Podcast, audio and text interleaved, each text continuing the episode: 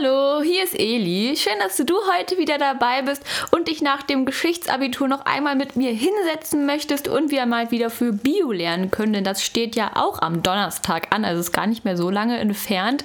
Und ja, ich hoffe erstmal, gestern war das Abitur gut für dich. Du hattest einen guten Einstieg in Geschichte, wenn du es geschrieben hast. Wir hatten da ja auch eigentlich alles bearbeitet. Es kam ja sogar das letzte Rahmenthema dran, was wir uns zum Glück auch angeschaut hatten. Also, weil da ja immer viele Stimmen laut wurden und da, ah, das Thema kommt eh nicht dran, aber es kam ja tatsächlich in beiden Vorschlägen dran. Da war ich auch ein bisschen überrascht. Ähm, ich hoffe, es hat gut für dich geklappt und du hast hier auch was Schönes mitnehmen können. Ich muss ehrlich sein, ähm, ich habe erwartet, dass andere Aufgaben drankommen. Also ich hätte mehr mit dem deutsch-polnischen Verhältnis gerechnet, wenn ich ehrlich bin.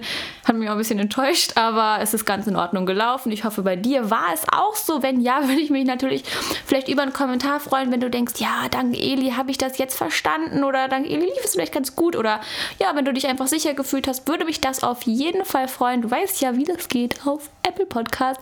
Und da ist tatsächlich so, dass wir auch ähm, einen Kommentar bekommen haben. Also, ähm, was heißt ja, auf Apple Podcast dieser App haben wir sogar zwei Kommentare bekommen. Ich will ja gar nicht lügen. Richtig cool. Ich habe die beide vor dem Geschichtsabitur erhalten. Also, ich glaube, einen Abend davor. Und ich habe mich total gefreut, weil das war nochmal so ein kleiner Push irgendwie auch für mich selber. Ich war ja auch ein bisschen aufgeregt, ist ja klar.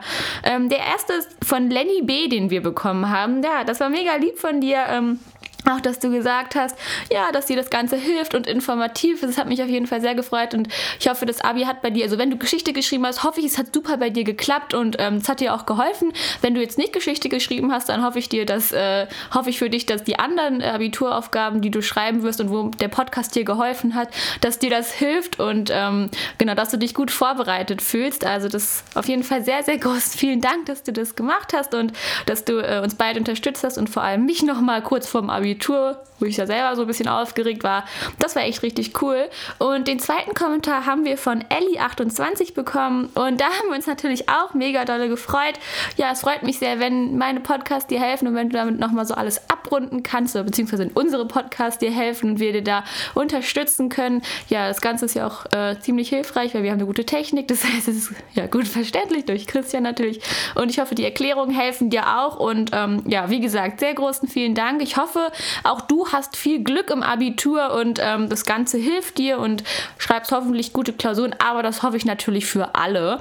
Und ich hoffe es für noch jemanden, denn wir haben noch eine Spende bekommen. Also kurz vor meinem Geschichtsabi habe ich nochmal richtig viel Unterstützung erhalten. Das war total cool. Also Dankeschön nochmal auch an Alina W., die uns mit einer kleinen Spende unterstützt hat. Da haben wir uns beide auch sehr, sehr dolle gefreut, einfach nochmal diese Unterstützung zu erfahren und ähm, dass es auch hilft. Also jetzt, wo es auch ans Abi geht, wird es das Ganze auch erst so real, dass es wirklich irgendwie hilft und ähm, ja, freut mich auf jeden Fall sehr, also dass ihr wirklich damit lernt, voll cool. Ähm, ja, genau, und wenn ihr jetzt auch Bock habt oder du Bock hast, mich zu unterstützen, kannst du das gerne machen. Wie gesagt, in der Beschreibung steht es, du musst auf Apple Podcast gehen, um einen Kommentar zu hinterlassen, also das ist ja diese App, oder du ähm, hinterlässt eine kleine Spende kann man auch auf der Seite Ninestream machen, aber die schreiben wir auch eigentlich immer in diese Beschreibung. Die sieht ja auch übrigens richtig cool aus. Also, falls du sie nicht angeguckt hast, kannst du dir auch mal drauf gucken. Ähm, genau, aber jetzt haben wir, habe ich mich ganz viel bedankt. Ah, nochmal ein fettes Dankeschön natürlich an alle und wir haben ein bisschen über Geschichte gesprochen. Also ich hoffe, du warst nicht so enttäuscht und ähm, fandest die Aufgaben trotzdem gut. Also wie gesagt, ich hätte mir ein bisschen was anderes gewünscht, aber es war trotzdem machbar, fand ich persönlich. Ähm, ich hoffe, meine Podcasts haben dir dazu geholfen, aber ich hoffe auch dieser Podcast oder diese Folge hilft dir, die Christian und ich vorbereitet haben. Und zwar dachte ich mal, ja, das Bio-Abitur steht vor der Tür. Wir werden uns heute mal eine Anwendungsgabe anschauen, und zwar an den Hefezellen. Und das Interessante, was hierbei ähm, tatsächlich los ist, dass es ein Abitur oder ein Themenübergriff sein wird. Das heißt, in dieser Aufgabe, die wir uns anschauen, wird es sowohl um Stoffwechsel als auch um Ökologie gehen. Und das kann ja, was heißt, es kann im Abi drankommen, es wird ein Themenübergriff drankommen. Also in Geschichte waren es ja drei. Fand ich auch ein bisschen krass. Ich dachte, das sind zwei, aber na gut. Ähm, und ich glaube, in Bio sind es auch mal drei oder vielleicht auch vier, keine Ahnung. Ähm, und deswegen ist es ganz gut, wenn man da vielleicht mal so einen Übergriff hat. Und da wollte ich zuerst einmal sagen, ich weiß, Stoffwechsel ist bei vielen so, na, nee, bin ich nicht so der Fan von. Aber ich habe gehört, dass es oft im Abitur verwendet wird, also dass es oft drankommt. Deswegen scheu dich davon nicht und versuch auf jeden Fall vielleicht das Ganze trotzdem so ein bisschen zu verstehen. Ich meine, du gibst dir sicherlich Mühe, das will ich dir gar nicht absprechen. Ähm, du kannst dir gerne nochmal meine Folgen dazu anschauen, aber wie gesagt, ähm, schau dir das Ganze ein bisschen an, auch bei der Enzymatik vielleicht, da habe ich ja auch schon ein paar Folgen hochgeladen Zutaten. Ähm, wie gesagt, wenn man sich das Ganze versucht näher zu bringen, also ich fand es am Anfang auch doof, das Thema, wenn ich ehrlich bin, in der 12. Dann habe ich aber gelernt und jetzt ist es eigentlich eines meiner Lieblingsthemen geworden. Also ähm, genau, deswegen einfach ein bisschen anschauen oder die Podcasts anhören, dann wird das schon. Aber wir wollen ja heute mal zu dieser Aufgabe endlich kommen, weil sonst äh, wird das hier nichts mehr. Und zwar ähm, gibt es zwei Aufgaben, wo wir uns diesen Themenübergriff anschauen werden. Das tatsächlich ist das auch so eine Art Abituraufgabe, die so auch drankommen könnte. Und die erste Aufgabe wäre dazu eben, also Aufgabe A, ähm, ebenso wie die menschlichen Muskelzellen stellen, stellen auch Hefezellen ihren Stoffwechsel um, wenn sie nicht genügend Sauerstoff erhalten. Bei Sauerstoffmangel führen diese Zellen eine alkoholische Gärung durch. Und dann wäre die Aufgabe jetzt, nennen Sie die wichtigsten Reaktionsschritte bei der alkoholischen Gärung ausgehend von Glucose. Und vielleicht kannst du dich noch daran erinnern, ich hatte schon mal eine Folge zur Gärung hochgeladen. Wir haben uns auch die alkoholische Gärung angeschaut und da hatten wir festgehalten, ähm, dass es da zwei Teilprozesse gibt. Und das Ganze fängt eben in der Glykolyse an. Und da können wir eben sagen, in der Glykolyse, welche im Zytoplasma stattfindet, wird der C6-Körper Glucose zu zwei C3-Körpern Pyruvat gespalten. Es gibt in ein, eine Energieaufwendungsphase, wo dieser C6-Körper überhaupt erstmal gespalten wird. Und dann haben wir am Ende drei Phosphoglycerat. Und dann durch die Energiefreisetzungsphase haben wir am Ende Pyruvat raus und da eben, also zwei C3-Körper und zwar Pyruvat und dabei entstehen eben auch zwei ATP und NADH++. Die Aufgabe war ja, das ganze Ausgehen von Glucose zu beschreiben. Das haben wir hier auch gerade getan, indem wir gesagt haben, ja, in der Glykolyse, die findet übrigens im Zytoplasma statt. Das kann man immer noch mal nebenbei anwenden. Das wird der C6-Körper Glucose zu zwei C3-Körpern Pyruvat gespalten. Also wenn du merkst, wenn da steht Ausgehen von Glucose, bring auf jeden Fall die Glykolyse an, weil da findet das Ganze ja auch statt. Ähm, mit dieser Spaltung von Glucose, von diesem großen Molekül. Und dann würdest du eben noch sagen, weil es ja die alkoholische Gärung ist, dass ähm, dass es danach ist, wenn dieses 2C3-Körper Pyruvat entstanden sind, dass im nächsten Schritt wird das gespaltene Pyruvat unter Abspaltung von CO2, also ab, es wird aus dem, von dem Pyruvat wird CO2 abgespalten zu Ethanol, also zu Alkohol. Und damit ist die alkoholische Gärung eigentlich auch schon relativ schnell erklärt, beziehungsweise auch die wichtigsten Prozesse. Wir haben wie gesagt die Glykolyse, da ist Glucose, das Molekül wird zu, zu 2C3-Körpern. Das Pyruvat, das wird eben weiter benutzt und zwar wird da CO2 abgespalten und es entsteht entsteht Ethanol, also der Alkohol, deswegen auch alkoholische Gärung.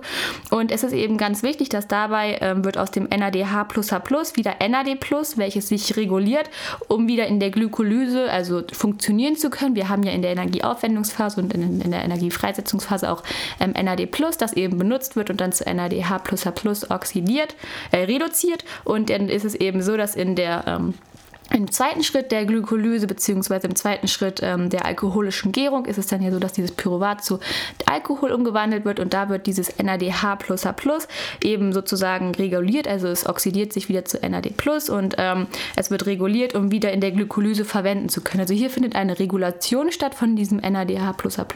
Wir haben erst NAD in der Glykolyse, das entsteht, wird dann aber zu NADH und das wird dann eben wieder benutzt für Pyruvat, das zu Alkohol umgesetzt wird, also zu Ethanol Ethanol und dann reguliert es sich wieder, um wieder benutzt werden zu können. Und was eben auch ganz wichtig ist, bei der ähm, alkoholischen Gärung, das Pyruvat wird ja nicht zu Acetylchor umgewandelt und wird also nicht in den Citratzyklus eingeschleust. Also wird auch kein ATP und keine Reduktionsäquivalente gebildet. Das bedeutet, wir haben eben nicht so viel ähm, ja, ATP oder Energie, ähm, die eben in der alkoholischen Gärung äh, ja, gewonnen wird, wie in der normalen ähm, Zellatmung. Das ist eben auch noch ganz wichtig. Aber die wichtigsten Schritte, die du hier beantworten solltest, war ja eben die, Gluko die Glucose das ist ein C6-Körper und der wird zu zwei C3-Körpern ähm, und das ist eben der, das Pyruvat. Das wird im nächsten Schritt ähm, eben so, dass es da ähm, CO2 abgespalten wird. Es entsteht Ethanol und das NADH wird wieder zu NAD damit eben das Ganze sich wieder regulieren kann und damit in der Glucose wieder ja, das benutzt werden kann, also in der Glykolyse wieder für die Glucose das NAD benutzt werden kann. Das war also praktisch die erste Aufgabe. Die wichtigsten Reaktionsschritte war ja auch die erste Aufgabe und das sind ja diese zwei Teilprozesse, die wir uns jetzt gerade angeschaut haben. Und jetzt kommt die zweite Aufgabe und da ist tatsächlich dann der Übergriff zu Ökologie und die Aufgabe, ja, die stelle ich dir natürlich auch nochmal vor. Und zwar geht es darum, dass in einem Labor, Labor Pantoffeltierchen oft mit, Hilfe, mit Hilfe von Hefezellen gezüchtet werden.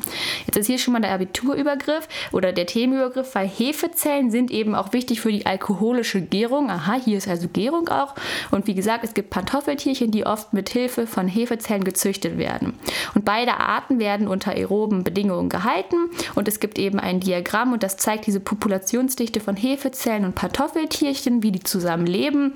Und da ist es jetzt eben die Aufgabe, dass der Verlauf der beiden Kurven erklärt werden soll und eben erklärt werden soll, wie sich diese beiden Populationsdichten ähm, zusammenhängen. Also warum ähm, ist dieser Graph, dieser Kurven, Kurvenverlauf so, warum hängen diese Populationsdichten so zusammen? Das ist die Aufgabe.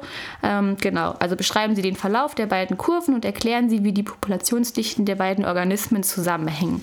Was du hier als erstes machen würdest, Du würdest dieses Diagramm ganz genau beschreiben, X-Achse, Y-Achse, äh, der Graph, der gestrichelte Graph gehört zu den Hefezellen, der durchzogene Graph, also der ganz schwarze Graph, der gehört zu den Kartoffeltierchen. Also wirklich ganz genau beschreiben, das ist wichtig. Das bringt auch viele Punkte. Ähm, falls du dann vielleicht mit der Beschreibung, also mit der Interpretation nicht 100% richtig liegst, hast du eben eine gute Beschreibung, die ja auch wichtig ist. Und wie gesagt, dann die Abbildung 1, würdest du sagen, zeigt den Kurvenverlauf der Populationsdichte von Hefezellen und Pantoffeltierchen. Und da gibt es eben zwei Graphen natürlich. Der eine Graph der Hefezellen, dann würdest du sagen, also in diesem Beispiel ist der halt gestrichelt, damit man die beiden Graphen unterscheiden kann. Und der andere Graph der Pantoffeltierchen ist durchgängig schwarz. Und eben, es ist sehr auffällig, dass, das, dass die Populationsdichte beider Arten schwankt. Das kannst du ja auch als These vorwegnehmen und sagen, die Populationsdichte beider Arten schwankt. Und jetzt würdest du beschreiben, warum ist das so? Woher erkennst du das? Und man erkennt das eben, wenn die Populationsdichte der Pantoffeltierchen sehr hoch ist.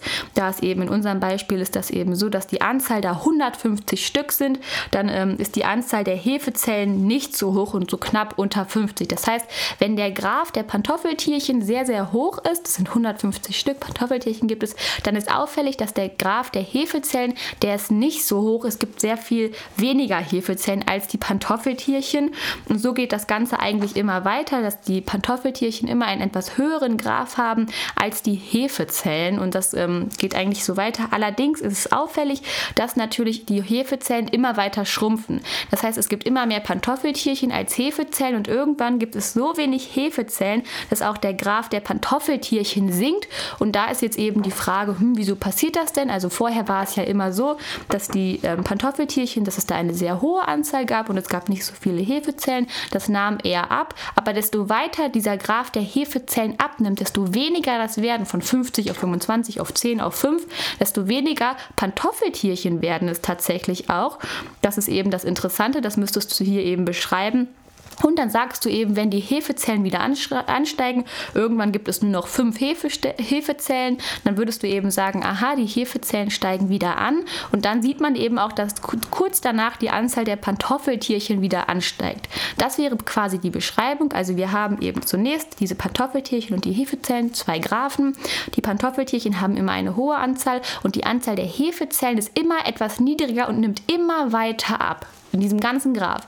Und wenn diese Anzahl der Hefezellen immer weiter abnimmt, dann sieht man auch, dass die Anzahl der Pantoffeltierchen immer weiter abnimmt wenn die Anzahl der Hefezellen darauf wieder zunimmt, das heißt, es geht wieder in Richtung eines Maximums, dann nimmt kurz danach auch die Anzahl der Pantoffeltierchen wieder zu. Das heißt, geht von einem Minimum, das ja vorher da war, wieder in ein Maximum. Und dann müsstest du eben sagen, jetzt ist hier der Abiturübergriff. Aufgrund dessen ist hier von einer typischen Räuber-Beute-Beziehung auszugehen, was ja zum Thema Ökologie passt. Da geht es ja um das Thema Räuber-Beute-Beziehung. Die Pantoffeltierchen, die fungieren hier als Räuber und die Beute ist, sind eben die Hefezellen. Und ihre Populationsdichte hängt deshalb zusammen, weil die Räuber die Beute, sprich die Hefezellen, fressen. Das war ja eine Aufgabe. Warum hängt die Populationsdichte überhaupt zusammen? Erklären Sie das. Und du würdest sagen, es ist eine Räuber-Beute-Beziehung. Das kann ich anhand der Beschreibung erkennen. Immer wenn die Pantoffeltierchen total hoch sind, also die Räuber, fressen sie die Hefezellen. Deswegen nimmt diese ab. Deswegen gibt es immer weniger Hefezellen. Und deshalb hängt auch die Populationsdichte zusammen, weil die Räuber, also die Pantoffeltierchen, Tierchen, die fressen eben die Beute, also die Hefezellen. Und wenn du jetzt noch richtig krass bist, das ist wahrscheinlich auch im Abi gefragt, könntest du sagen, deshalb wird hier auch von der ersten Regel der Lothar Lotka-Volterra-Regeln besprochen. Falls du jetzt denkst, oh mein Gott, ich weiß gar nicht, was das ist, da habe ich schon eine Folge zu hochgeladen. Also kannst du dir gerne auch nochmal anhören. Aber du würdest eben sagen, Deshalb ist hier auch die erste Regel der, der Lotka-Volterra-Regel ähm, ja, triftig, also trifft eben zu, denn die Populationsdichte, das ist eben die erste Regel, beider Arten schwankt periodisch und phasenverschoben. Und das ist hier eben auch der Fall. Wenn die Hefezellen ähm, sich vermehren, ist genug Beute für den Räuber, sprich die Pantoffeltierchen da. Und diese fressen halt die Hefezellen. Also es gibt erstmal Hefezellen, die vermehren sich eben, aber die ähm, Räuber fressen die ja eben auch, also die Pantoffeltierchen, deshalb wird die Anzahl der Räuber immer höher. Und die ähm, ja, Anzahl der Hefezellen, die sinkt daraufhin. Also der Bestand der Beute geht zurück und irgendwann geht dieser Bestand so weit zurück, die Hefezellen können sich gar nicht mehr richtig vermehren, weil es so viele Pantoffeltierchen gibt, die immer weiter und weiter und weiter und weiter ihre Beute fressen und irgendwann gibt es kaum noch He Hefezellen, die können sich nicht mehr vermehren, der Bestand ist vermindert. Und da ist es eben dann auch so, wenn es kaum noch Nahrung gibt für die Räuber, das heißt es gibt kaum noch Hefezellen, dann ist es eben so, dass sich auch der Bestand der Räuber, also der Populationsdichte eben vermindert. Das hatten wir auch festgehalten, dass es einen bestimmten Punkt gibt, an dem die Anzahl der Hefezellen sinkt, aber kurz danach auch die Anzahl der, ähm, der Pantoffeltierchen, weil wenn es eben nicht mehr genug Nahrung gibt, können die Pantoffeltierchen nicht, sich nicht mehr ernähren und es geht bei beiden ähm, ja, Graphen gibt es ein sogenanntes Minimum. Das hatten wir schon bei den Lotka-Terra-Regeln besprochen.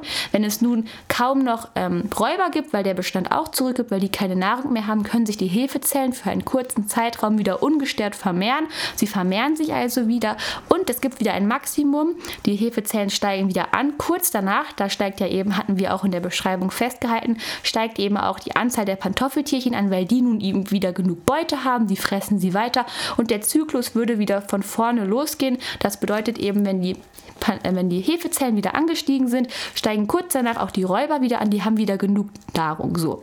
Wenn es wieder genug Nahrung gibt, dann nehmen die Räuber immer weiter zu, es werden immer mehr, es gibt die Anzahl wird immer größer, irgendwann ist sie wieder bei 150. Die Anzahl der Hefezellen, also der Beute, sinkt aber immer weiter. Die können sich kaum noch vermehren und irgendwann können sie sich gar nicht mehr vermehren, weil die Räuber immer mehr fressen, fressen, fressen, fressen, fressen, weil es so viele gibt. Und da ist es dann eben so, dass die Hefezelle, der Anzahl der Hefezellen sehr stark sinkt und die Räuber haben dann kaum noch etwas zu essen, weil das sind ja immer mehr geworden über die Zeit. Und deshalb sinkt die Anzahl auch und für eine Zeit lang gibt es bei beiden ein Maximum, aber das ist dann eben so, dass sich die Hefezellen in dieser Zeit wieder vermehren und dann können sich die Räuber eben auch wieder vermehren vermehren, weil sie die wieder ja fressen. Und das wäre eigentlich die Aufgabe und hier wäre auch der Übergriff gewesen. Du hättest jetzt einmal das Thema Ökologie, Räuber-Beute-Beziehung eingebracht und die Lotka-Volterra-Regeln, also die erste, dass die Populationsdichte periodisch und phasenverschoben schwankt. Da ist auch nochmal die Erklärung phasenverschoben. Es gibt ja manchmal ein Maximum der ähm, Populationsdichte der Räuber, das ist eine sehr hohe Anzahl, dann wieder ein Minimum. Deswegen schwankt das Ganze phasenverschoben. In manchen Phasen ist es sehr hoch, die Populationsdichte. In man manchen ist sie eben sehr niedrig und das Ganze ist eben auch bei den ähm, Beutetieren so, also bei den Tieren, die gefressen werden. Und das besagt ja diese Regel, dass die ähm, Räuber- und Beutetierpopulation periodisch und phasenverschoben schwankt, also ist immer am Schwanken. Das ist nie eigentlich konstant, dass es immer sagt, ja, die Räuber sind immer, haben eine total hohe Anzahl. Das ist nie der Fall, weil irgendwann gibt es ja auch noch kaum Beute, sprich, es gibt kaum noch Hefezellen. So, ich hoffe, das Ganze hat dir gefallen oder gefallen oder du hast es auch verstanden und weißt jetzt, wie das Ganze so ein bisschen aussieht. Also, wir haben uns die Gärung angeschaut, aber auch die Hefezellen, Räuber und Beute Beziehung. Ich hoffe, das Ganze ist klar geworden am Beispiel und vielleicht möchtest du dir nochmal die anderen Folgen anhören, um das Ganze aufzufrischen. Können wir in die Beschreibung setzen. Also es gibt immer eine Beschreibung. Ich weiß gar nicht, ob sich die jemand durchliest, aber vielleicht willst du das jetzt mal machen. Und ähm, dann steht das da drin. Und ich hoffe, du bist jetzt besser, ein bisschen besser auf Bio vorbereitet. Und dann sehen wir uns das nächste Mal.